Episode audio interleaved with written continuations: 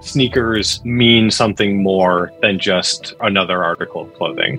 Today we talk about sneakers. My name is Chris Molinsky, Director of Education at the Jule Collins Smith Museum of Fine Art at Auburn University. This month, we open an exhibition by artist Andy Yoder called Overboard, an exhibition filled with sneakers. Today, we start to dive into sneakers as a cultural object. What are they? What's the meaning and context and history of sneakers?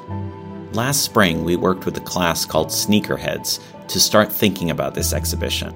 This episode of the Jule Museum podcast shares some of the work from the Sneakerheads class.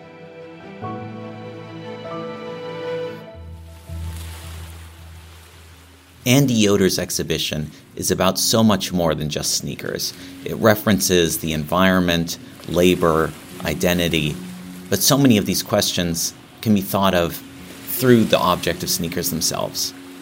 The exhibition is called Overboard because of the Great Shoe Spill of 1990. The shoe spill happened when 21 large shipping containers filled with more than 80,000 Nike sneakers fell overboard the sneakers washed up all over the West Coast. And a group of scientists used the unique serial numbers on these shoes to study ocean currents. Andy Yoder's work references the environment. He, as an artist, thinks about recycling and creative reuse. But this exhibition is also about sneakers, so we wanted to know more about sneakers from a student and faculty perspective. Hello, I am Imani Poole. I work in the education department of the Jule Collins Smith Museum now. Um, I am going into my second year at Auburn University, and I was originally a student in a sneaker cultural class.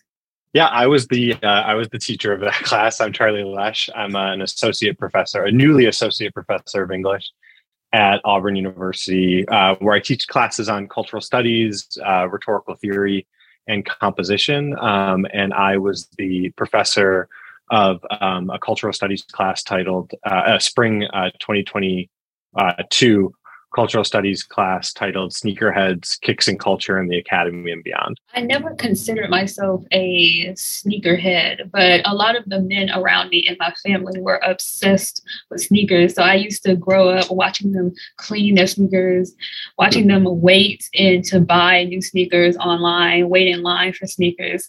So the idea of connecting that object that was like a part of my childhood to the greater ideas that I liked talking about, like gentrification and cultural mm. appropriation. Just, I love the idea of that. So I was like, oh, I need to be a part of this class. Could you give me a definition? What is a sneakerhead? I think before the class, I would have probably said that a sneakerhead uh, is someone that for whom sneakers mean something more than just an another article of clothing right? I, I, think that would have been my initial definition that you know sneakers for me like Imani was saying connected to so many themes that i'm intellectually interested in that even if i couldn't articulate that when i was seven the idea of me thinking about sneakers um, so directly led me to be interested in other questions of culture and like Monty said, cultural appropriation and identity.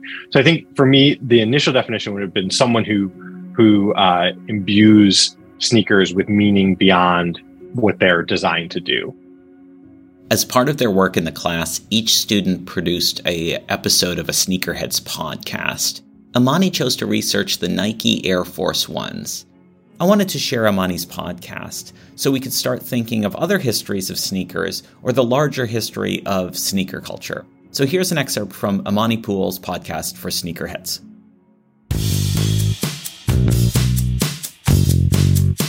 Hello, hello, hello. I'm today's host, Imani Poole, and welcome back to the Knot Your Average Sneaker Podcast, the show about sneakers, culture, and everything in between. Today, I'll be telling you a story that, like most sneaker stories, starts on the basketball court. It's a story about black culture, a story about masculinity, and a story about poverty. This is a story of one of Nike's most popular shoes, the Air Force One. Now, buckle your seatbelts and let me take you on a trip to 1982.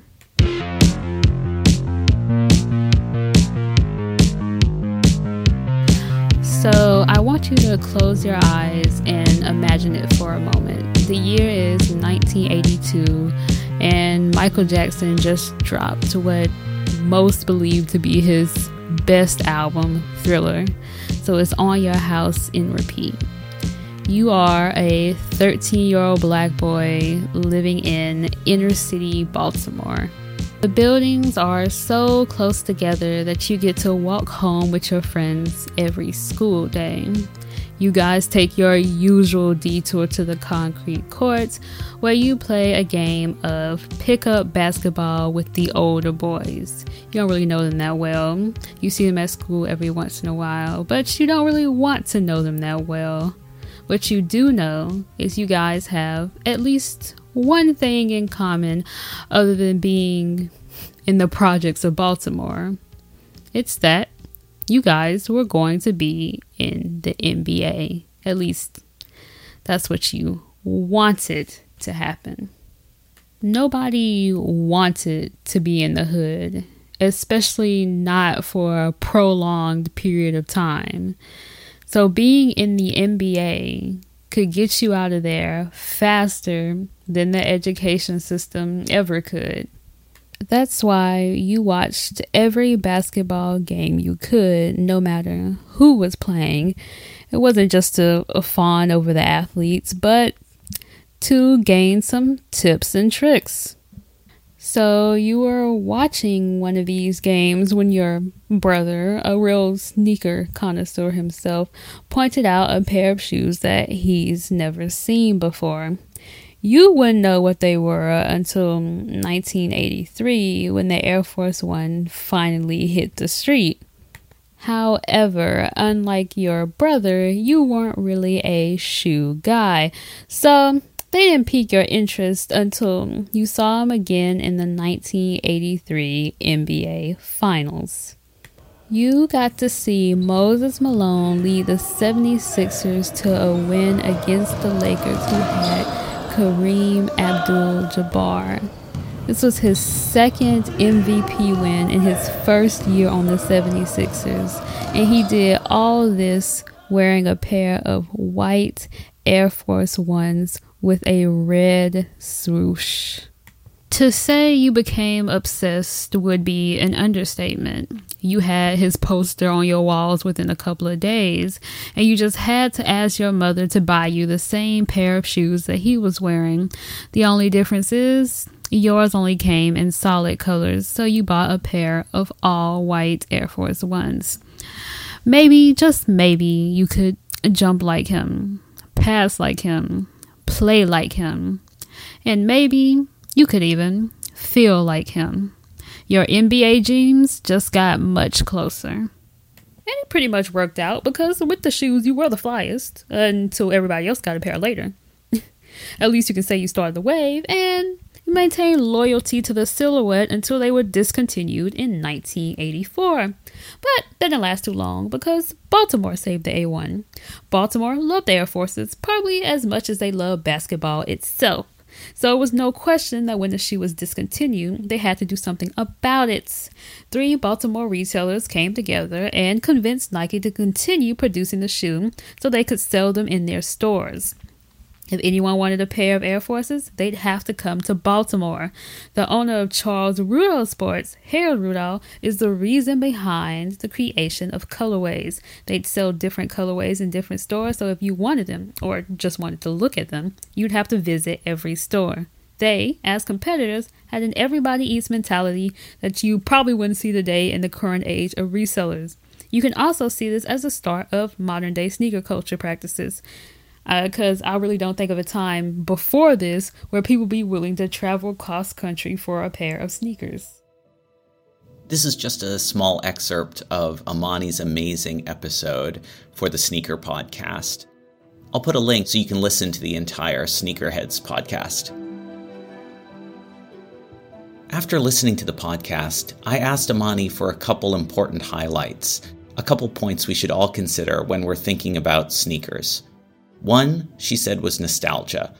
And I think many kinds of nostalgia are on view as part of the Andy Yoder exhibition. The second point was cultural appropriation. the connection, how they started with inner city kids. It's very important to talk about how the people who started wearing sneakers were inner city children, people who liked basketball, people who couldn't afford the I'd say the bigger purchases. So they bought their kids these because these were just something the basketball players liked, and these kids would grow up playing basketball in their hoods. And now, as we see sneakers get more popular, everybody's wearing sneakers now, not just the poor kids. It's like something is being almost taken away from the inner city. The prices are going up.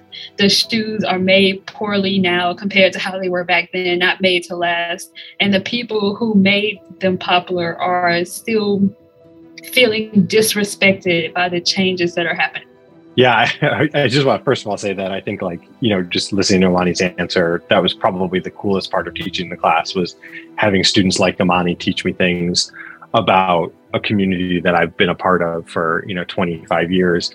Um, and just to piggyback on something Imani had said, I think like the thing, and I think I knew this to some extent, but work like Imani's in the podcast, which was as much kind of geographical as it was um, cultural studies, right? I think it really taught me how when you're talking about sneakers, you're also talking about space and you're talking about it at a bunch of different scales. So sneaker culture is a global culture. It's an international culture. You know, there's sneakers everywhere. And so either there's that, and you could really focus on that. But what I, I think Imani's work kind of taught me is that there's all these other scales beneath the sort of global sneaker industry that for us to really make sense of the significance of sneakers we have to attend to so Imani's work even just now talking about neighborhoods talking about basketball courts, talking about local shoe stores. And I think the thing that I've kind of learned is that, you know, sneakers are local and global. And those those uh, two scales are often in tension um, with each other.